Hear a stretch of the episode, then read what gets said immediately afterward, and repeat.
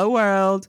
Welcome to episode 34 of The Conscious Cut, where we keep it real about sustainability in life and style, bringing you our point of view as women of color every first Wednesday of the month.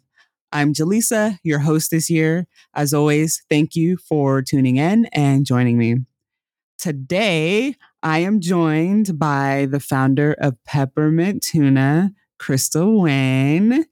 Crystal was born and raised in Seattle, Washington, with parents who immigrated to America.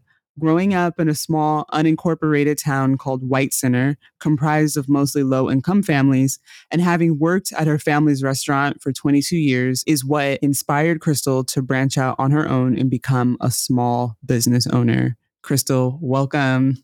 Hi, thanks for having me. Of course. Thank you for joining. Before we hop into our conversation, though, do you mind sharing how you identify with the Conscious Crew? I identify as she and her. I come from a Vietnamese American background. I have to ask, what is peppermint tuna and who came up with that name?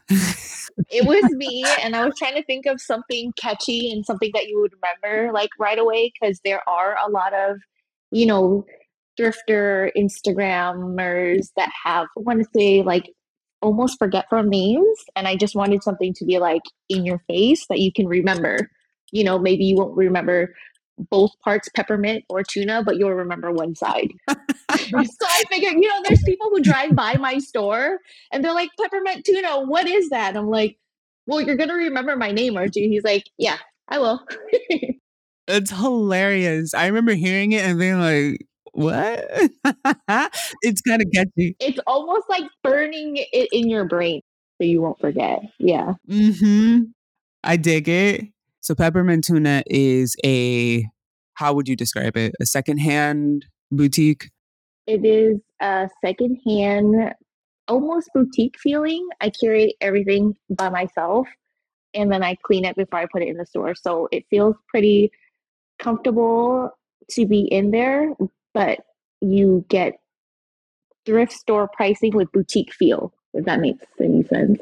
Oh, yeah it's not very intimidating. You know what I mean? Like the other more curated, true vintage stores could feel pretty upscale and everything is very pricey.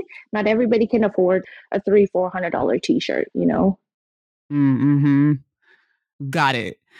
So where in Tacoma are you located? What are the cross streets? I am on Broadway in it's like Antique Row. So there's like a whole mm. strip of different small curated vintage shops, antique malls, stuff like that. Okay. Can you give us a rundown of the scene in Tacoma, specifically in that area, as far as secondhand, thrifting, vintage, streetwear, all of that goes? Yeah, so there's a store for almost everybody and different types of what kind of vintage you're truly into. Like there's a store Sips and he focuses mostly on streetwear. And then there's Savoy kind of two doors down, and it's mostly curated true vintage, you know, everything that's 50 years plus. And then we got antique malls every couple doors down. And then, uh, you know, there's my shop where it's just, I curate almost everything. There's a little bit of true vintage streetwear and then contemporary. I try to keep it as sustainable as I can if I feel like somebody could rewear it and love it, that's what I pick. Mm-hmm. Yeah. So thrifting isn't just a Seattle thing. I know when did Macklemore come out with that song? Like five, six, or has it been even longer? Seven years ago. Longer, yeah. Oh my gosh, where does the time go? But it kind of maybe not puts you out on the map, but just maybe reminded people that that's kind of a part of the culture out here. But it's been the same way in Tacoma and Olympia throughout the whole state, really. I mean, that's just from my perspective, having been here for like 20 something years. Would you say, you feel the same way? Yes. And no, I would say in the last 10, 15 years, thrifting has lost its stigma of, you know, not being cool or you're underprivileged and stuff like that. It's kind of something that you can gloat about, like, oh, I got this at the vintage shop or I got this at the thrift store for so much money, you know? before it was it wasn't like that in the early 90s i would say it wasn't it wasn't cool to thrift shop it was kind of like you were broke you were poor it wasn't like a movement yet you know what i mean okay i see so like the perception you think the perception has changed okay i think it has changed a lot i think it's gone mainstream which is great for sustainability and everything but you know early 90s coming from low income area you would hide in the racks when you would shop with your parents. You know, like, you know, when your parents would go to garage sales, you would hide in the car where you couldn't see over the door. It was, it was embarrassing, but we all shop like that, you know, every, or I wouldn't say every, but like most of us, the general population of people who lived in the area were doing the same thing, but there was a huge stigma on it. Mm-hmm. And then when you did purchase something that was new, you kept it forever. Like in, I think middle school, my parents finally bought me like a brand new Nike jacket. I still wear it to this day. Oh, I love yeah. that. Yeah. a lot of things that I've had from middle school, high school, I still wear to this day. We gotta get the image. What's the jacket? What's the jacket, like? it's like a reversible puffer, big swoosh jacket on the outside, and then when you reverse it, it looks like a Bar City style jacket almost. Oh, and I cool. I have pictures in it when I was in middle school, and I still wear it to this day. And I think when my kids are big enough, I'll pass it on to them. Okay, mom and dad, do you throw that in their face like, "Hey, remember this? I still have it, and I still wear it." Yeah, I, I, I think they think it's cool, you know. But had my parents said that to me, I'd be like, "No, thank you." Oh. When I oh. was that age, you know. Well, then, what do you see the impact of thrift and vintage shopping being nowadays in Tacoma? Or specifically, what kind of impact do you hope that peppermint tuna has now that you are a part of that with your boutique? Gosh, I hope it, uh, you know, try to get people who are unfamiliar with the thrift culture just to get them more comfortable to wearing and loving pre loved items. It's one garment takes so many like chains of command to actually make you know? Like people don't realize how much it takes to make one small garment. You know there's buttons there's the fabric there's a zipper. All these things had to come from different places with different packaging. Before it comes one garment so when you throw that one garment people just don't think of everything that that one garment has gone through to get to your hands. You're right. Right. Nobody really thinks about that you know? Just one thing takes so many lines to get to you. I think the other piece of it that I'd be curious to dig in more with you about is that when clothing reaches the end of its life, meaning, you know, you buy, you go into the store, you say you buy it new, or you can even be thrift shopping and you you realize okay i'm done with this and you're like i don't necessarily want to give it to anyone. Let me go donate it real quick and then the donation center gets it they look at it and they're like okay maybe we can't sell this out of all of the pieces that they get from everyone only 10% of that is actually resold I know it's so sad. The point of me bringing that up is by you having peppermint tuna, you keep a lot of that in the cycle. You know what I mean? Like you pick it up and you resell it. So when I hear about what you're doing, that's like where my mind goes is you're you're helping give new life to things.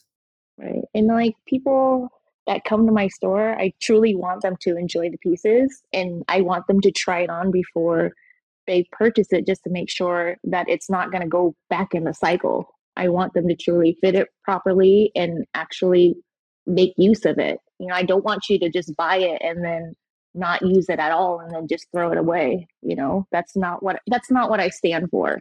Mm-hmm. It's not the dollars that I'm looking for. It's actually curating things that could have second, third, fourth life.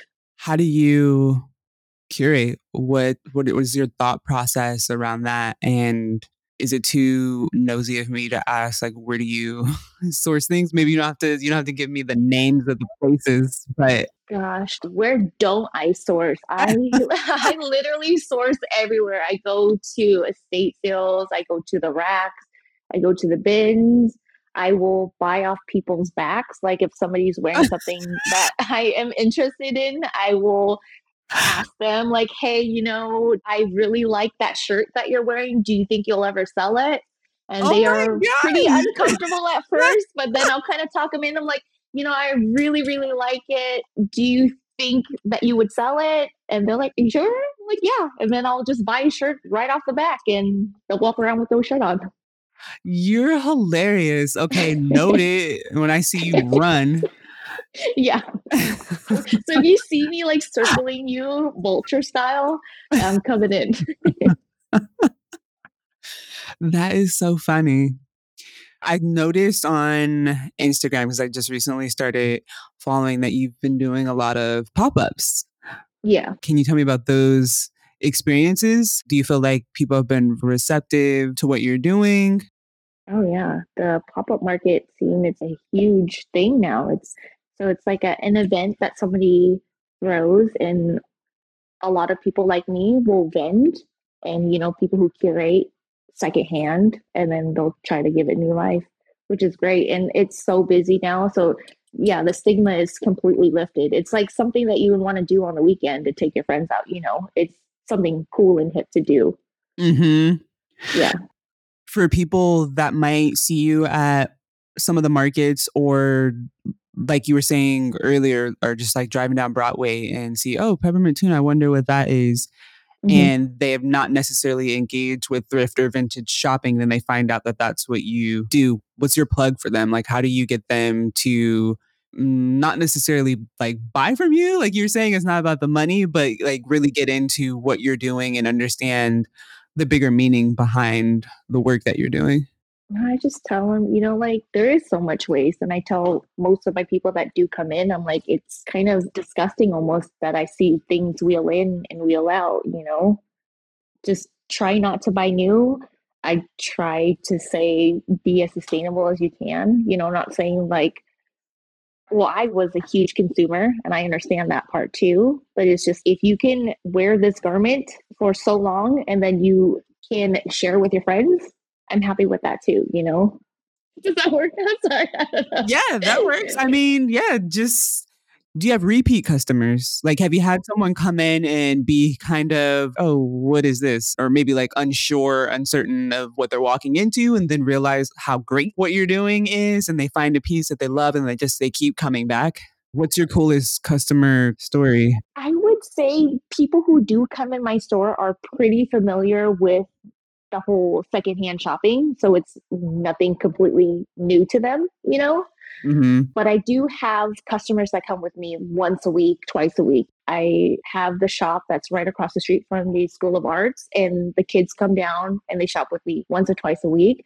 What they do is really cool. So they'll purchase one item and they'll split it multiple ways, and then they kind of pass it around What? which is great. Yeah, like they'll they'll buy it. Like the other day, somebody bought a skirt, right? And then they split it. So they'll split it in three ways, and then everybody takes a turn. It's like a child. You kind of pass around, which is great. You know, you're getting the Like most. the traveling pants? yes, it's pretty much that. It's it's so amazing. I think it's so cool. You know, I'm not looking at making multiple sales per person. You know what I mean? Like if that garment can have the most potential life, that is what makes me truly happy. That's what I'm doing. That's what my goal is.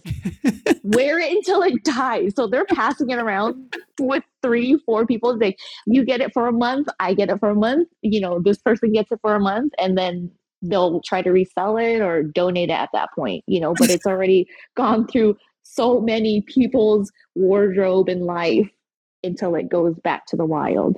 Yeah, when you first said that, I was like, oh, so they're buying it and then they cut it up and they're like upcycling it into something else. I was like, oh, well, that's really interesting because you know you said they were at the art school, so it's Right, like, oh, And I I think that's the last last place before it goes, before it dies. I know they pass it to one of their friends that is very artistic with uh, their clothes, mhm, and then they will cut it up, and then it's kind of like the last cycle of life for that garment. got it. Mhm. Okay, these kids are out here coming up with really cool solutions. They have patience too. Because I'd be like, well, I want to wear a skirt today. I have to wait a whole month before I can. before I think it's so it. cute. I love it so much. It makes it, you know, like doing this whole vintage, like curated shop, it doesn't pay me as much as how I was making before, but it does pay me in like happiness and how I could contribute back to the earth. Mm-hmm. I don't know how much I'm doing, but I feel like I'm doing something. Well, yeah, you're making an impact not just by keeping things in rotation, clothes in rotation, and you know extending the life, but also it sounds like making an impact on people's literal lives, human lives, right? Which is that's cool. It, you can't really measure that part, right? You said it. You you're happy. If you're happy at the end of the day and you see the happiness of your customers, then that's it, right? right. The pure joy of somebody picking up an item that I handpicked myself and they're just so happy and giddy when they pay for it, that pays me. Because mm-hmm. I, I do set my prices very affordable so people can buy two, three times a week. You know, they don't have to wait a whole month to pick up one crew neck sweater or something. Mm-hmm. So they can participate. I know that's a big part of the conversation for a lot of thrifters that I know is that the prices are just out of control in comparison to when I don't know how old you are, but in comparison to when some of us were growing the, the elder millennials when we were growing up, the prices were real, real low and now they're real, real high. So I mean, I get some of the prices where they have to set it high because it is harder to curate and you're not going to find that. So you are paying for people's time sitting at wherever store they are or the resources that they have to find these items. So I understand that, but like things that you can curate almost every day, I would set at a lower price just for somebody to purchase it and love it and wear it, you know. Is there anything else you want people to know about what you've got going on? Just recycle everything that you have. There's so much waste out there. It's sad and depressing, you know. You just gotta start small and not make a huge change. It's not like, you know, night and day kind of a thing. It's like if you can bring a tote bag to my store and carry the garments home, that's just one paper bag that you don't have to recycle, you know. Mm-hmm. It's just tiny, tiny little changes that you do throughout your life that do add up and Lego up to be a big movement, you know? Just start small. It doesn't have to be huge. Continue buying secondhand. I understand that you do have to buy necessity items like socks and underwear and stuff like that. I'm not, you know, you don't want to buy those used. I don't recommend yeah. that. You know what I mean? But like, if you can, like a seasonal sweater because you think it's funny, try not to buy that at the store, like a, a brand new box store. Mm-hmm. Try to mm-hmm. go curate it at a thrift shop or at the bins or find it from your grandma or something. You know, if you're gonna if you're just gonna wear it once, try to find that secondhand. Don't contribute to the fast fashion waste. What was the thing that made you say, I'm gonna start my own thrift store? So I started reselling my personal items. Like, you know, I had kids and we got gifts like shoes and clothes, items like that. So I started selling them on a platform and it kind of like snowballed from there. I can sell my things, make money from them, and then I just started to curate more items that I can resell. And it kind of, it's kind of like a trifecta of what I like to do. Hmm. I like to go shopping. So it cures my shopping addiction. Oh, yeah. It's, it's like, it's like a recycling symbol. It's shopping, terrible shopping habit. So, so thrifting and finding things for people cures my shopping habit. And then I recycle at the same time. So that's something that I love doing. And then I make money. It's like a little cycle that keeps on like going and going and going. And then it just kind of snowballed out of control. that's funny. Just out of my own curiosity, what do you do with the clothes that don't sell in your store? Do you have a system for that, or what is the last stop for everything? My system is I kind of make a pile Mm-hmm. And then I will do like huge markets and then I'll discount it, super discount it. So if mm-hmm. I can just purge it and get rid of it that way. Mm-hmm. And then if it doesn't sell there, then I will redonate it. Got it. Yeah. So I try I try not to throw anything out unless it's like super damaged. Mm-hmm. Or it's not fixable. You know? Cool. Well, there's a lot of waste. And the more thrift stores, secondhand, vintage, all the things that we can have, the better. I guess on that note, I can ask you do you feel that there's competition between you all, or how do you feel about being a part of that?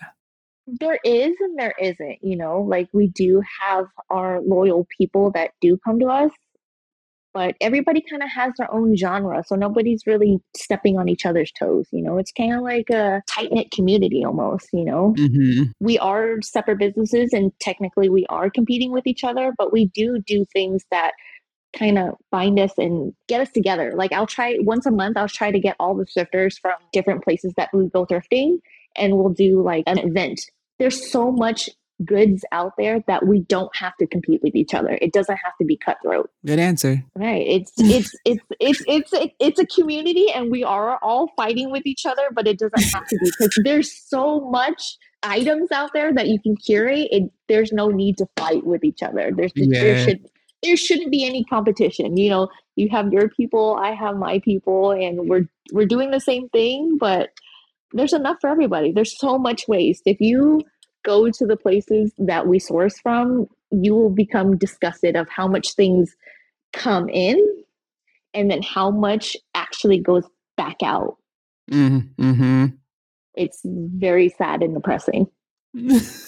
It is. It's so sad. And like, where does it go after that? You know, yeah, it's tons and tons of like textile waste.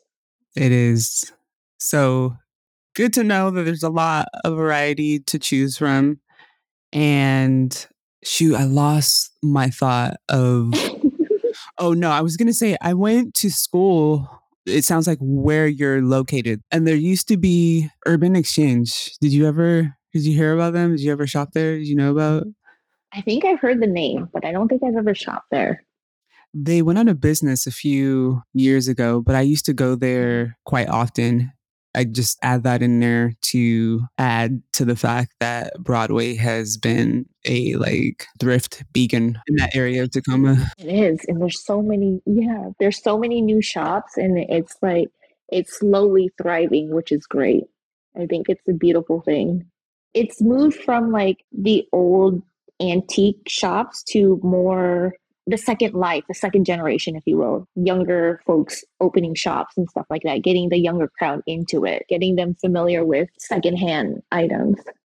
Just circling back to the first question, do you feel like this is just a blip in time, meaning the stigma that you were talking about mm-hmm. having kind of faded away over the last few years? Do you think that that will last? Do you think that it's just a trend? Do you think this new the generation that's coming up behind us will carry it forward in they'll take it and run with it in a different way, you know, like transforming it and making it better? Or do you think we'll end up back in the same sort of place that we were back in the 90s when it wasn't cool, unless you were like Nirvana wearing secondhand? No, I don't think it'll ever go back to early 90s with that huge stigma of, you know, this isn't cool, this isn't dope, you're poor. I don't think it'd ever go back to that. I think that the younger crowd will turn it, you know, and make it even better for the younger crowd for them. Once that stigma is lifted, I think it's gone. And I think now that people are aware of how much waste is going out and what effect it has on our planet, I think that people will continue going down this path of like being sustainable, you know, being more aware of what what we put on our bodies, what we put out in the landfill. I think that there's no going backwards. Well, great. You're going to be a part of that. And that's really exciting. Yeah. You'll hopefully be around to see how this new way of thinking and shopping will last or transform. Yeah. I think it's going to last for a very long time. I don't think that going back to new box stores and like hitting the malls, like even if you go to the malls nowadays, it's just not the same how it was in the early 2000s. You know, that was that was the hangout spot. That was the cool thing to do. Now it's like going to the thrift shops, going, you know, planning your weekend to go to these outdoor markets with 50 thrifted vendors. That's the cool thing now, which is awesome. Mm-hmm. Circling back to the second question about like what's your plug for someone who isn't currently thrift shopping, what would you say are the top three benefits to thrift shopping and why they should start today? Okay, well, it's a lot cheaper than going to new places and it is more sustainable, eco friendly to shop secondhand. And the items that are actually in my store, I will repair and clean. So it takes out that whole ick of touching used items. Because I do see people that actually go to thrift stores that are not very, you know, they're not used to touching secondhand items and they kind of lightly touch the garments because they kind of feel that ick. And I try to take that out from my store. You know, when you walk in, it feels like a boutique almost. But when you look at the things, they're like, oh, is there multiple of these items? I was like, no, there's just, I don't, I just have one. I, you know, handpicked everything. It is secondhand shop. And they kind of are semi grossed out, but they start to get comfortable and like really looking through the items. I try to make it as clean as possible so that it does take that ick, that stigma out of secondhand shopping. Those are good. And I'm laughing at the last one because if people only knew how disgusting brand new clothes are as well, there's so many chemicals right. that go into the dyes of our clothes, that go into the finishing that is added to the clothes, things that get on it in the packaging and like the shipping, the transit is equally, if not more, disgusting when it's brand new as well. So I think people need to be more educated. I, I think that will be later in life where people actually are more educated on how nasty these fashion companies are and stuff like that. The more that people are aware, I think the more that they will back off of purchasing these new things and going the other route of vintage shopping, secondhand shopping. You know, it, it really isn't ick. You can take these things home and you can clean them. They they're better than brand new. The the quality will last longer than any of these things that you're getting from these fast fashion brands. Mm-hmm. Agreed. I'm assuming that because you're in this business, you also shop for your own self secondhand. Yes. What is the most treasured piece that you found this year when shopping for yourself? Oh, okay. So I'm a really big sucker for 90s sports, especially the Chicago Bulls. I got this piece last year. It's a Chicago Bulls varsity denim jacket. I will never part ways with this thing. Chicago Bulls? Chicago Bulls, I don't know what it is. It's such a nostalgic 90s kid team. And I love it. Every single time I see the Bulls, it needs to come home with me. I will not. I will not sell it. it sounds cute though. You have to I have to see you in it. You said it's a denim jacket. Is it red or is it like blue denim? So blue denim on the chest and then it's red sleeves and it's uh. you know ah. it is embroidered in the front chest and then mm-hmm. it has a huge Chicago Bulls on the back. I will never, never, ever. You know, people try to buy off the back of, of me all the time. Like, no, not for, not for sale, not for sale. yeah, don't leave that sitting around. It's gonna be snatched for sure. Like, no, that that's my baby. No, I'm not, not giving her up. yeah, that's a good one. Is there anything else that we haven't covered that you want to talk about or mention I do truly love doing what I do. This really makes me happy. Not everybody understands it. Coming from like a very Asian background, you know, like my parents used to say, like, why are you digging in the garbage can? You know, you can go to school and do something else, but that doesn't make me happy. I just I don't want that. I'm not contributing to anything to the world, to the earth, nothing like that. I feel like I was put on the planet to do this. It doesn't seem like much to other people, but it makes me really happy on the inside. Not the garbage can. Yeah, my mom. my mom is super Asian. You know, if you're not a doctor or a lawyer or an engineer of any type, you're just a disgrace. no, mom. I mean, you under, eh, but now she kind of gets it, sort of. But it's just, it's not a typical, you know, first generation Asian thing to be doing.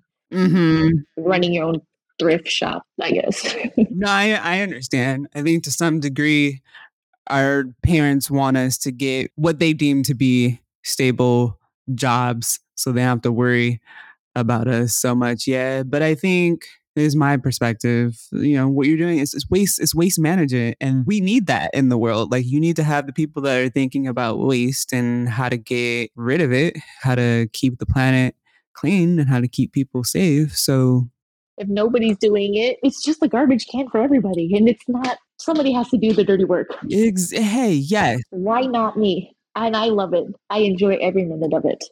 And that's what we need. We need more people in the world that enjoy what they do because then that makes it more engaging for us to participate. Right. I just feel like, you know, people can read your aura and like what you put out there. And, you know, if you're not truly 100% standing behind what you live and strive for, people can feel that, you know, mm-hmm. they can mm-hmm. feel the fakeness of it. I feel like people can see what I stand for and they totally vibe with that. And I love it and I thank them for it.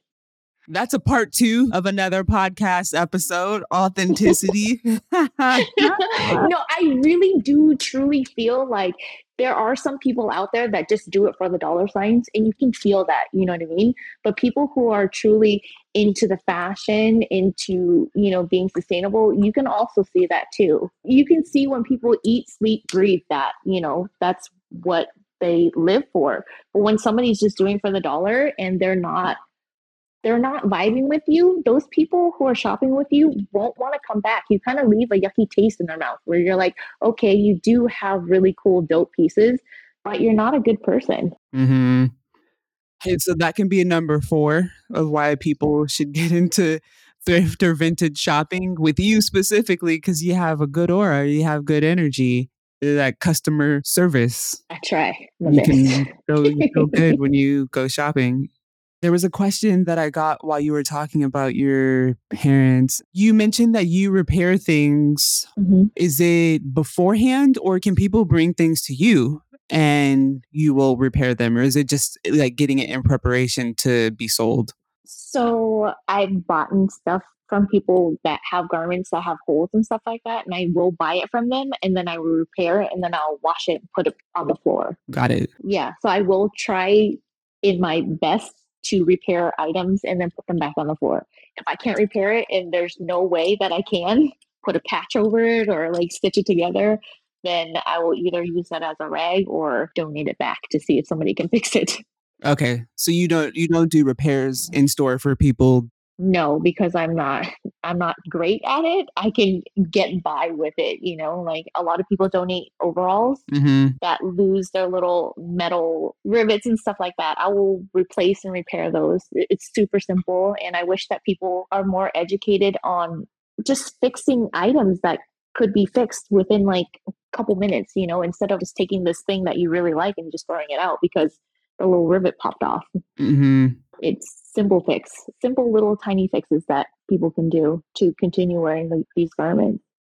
Well, cool. So, what's next for Peppermint Tuna? How can people stay connected with what you got going on? Are you doing any markets? Can people also shop online? I was thinking about that while you were talking.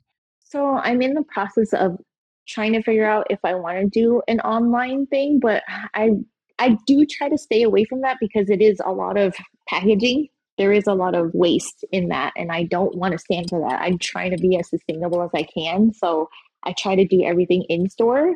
Markets I will do, I do them typically maybe two to three times a year, kind of just bigger events. So I have an Instagram that I usually post a new reel every week of what items that I've curated throughout the week. And then I'll put it on my Instagram. So it's peppermint tuna on Instagram, and that's how people can contact me. Sweet. Thank you so much, Crystal, and everyone for taking the time to kick back and be conscious with us. Make sure to follow at The Conscious Cut on your favorite social media platform and share one thing you would like to do to become more sustainable. Then stay tuned for the next episode to hear about the healing power of art from one of Seattle's best storytellers. Mark your calendars for November 1st, 2023. Until then, bye, world.